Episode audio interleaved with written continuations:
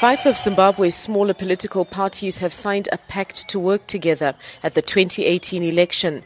Code comes after months of negotiations and will be chaired by each party leader on a rotational basis. The Code's current chair, Gilbert Dzikiti. We come in our diversity with the common desire to change the fortunes of our country and unite under the framework of coalition of democrats, or simply called. The ZAPU party, led by Liberation War General Dumiso Dabengwa, is yet to sign on, as is Tendai Biti, the former finance minister who leads the breakaway People's Democratic Party. They say they need to hold internal consultations first. Tendai Biti explains.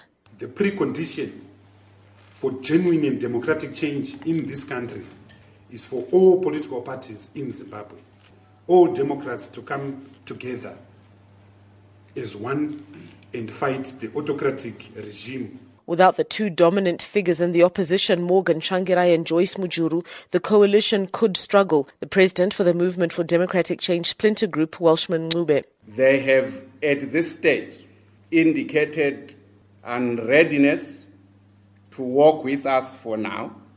We have said to them the court doors will remain open the five parties are mostly splinter groups, and only Welshman Ncube's party has seats in parliament.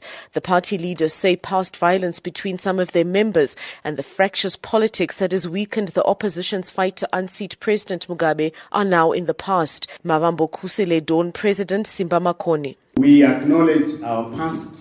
We will take the lessons from it to guide us on how to do things better in the future. We have established sufficient common ground. We have defined the lowest common denominators which are strong enough to enable us to make this commitment to Zimbabwe today.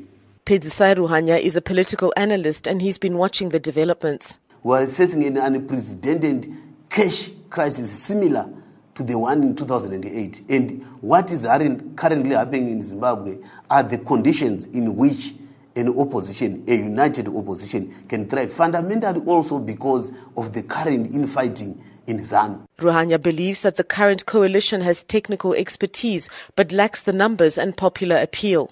They lack a political figure who can connect uh, the political program of the coalition to the everyday forms of resistance. You know, and that kind of person is Tsvangirai. Code says it will field a single presidential candidate in the 2018 elections, as well as at all election levels.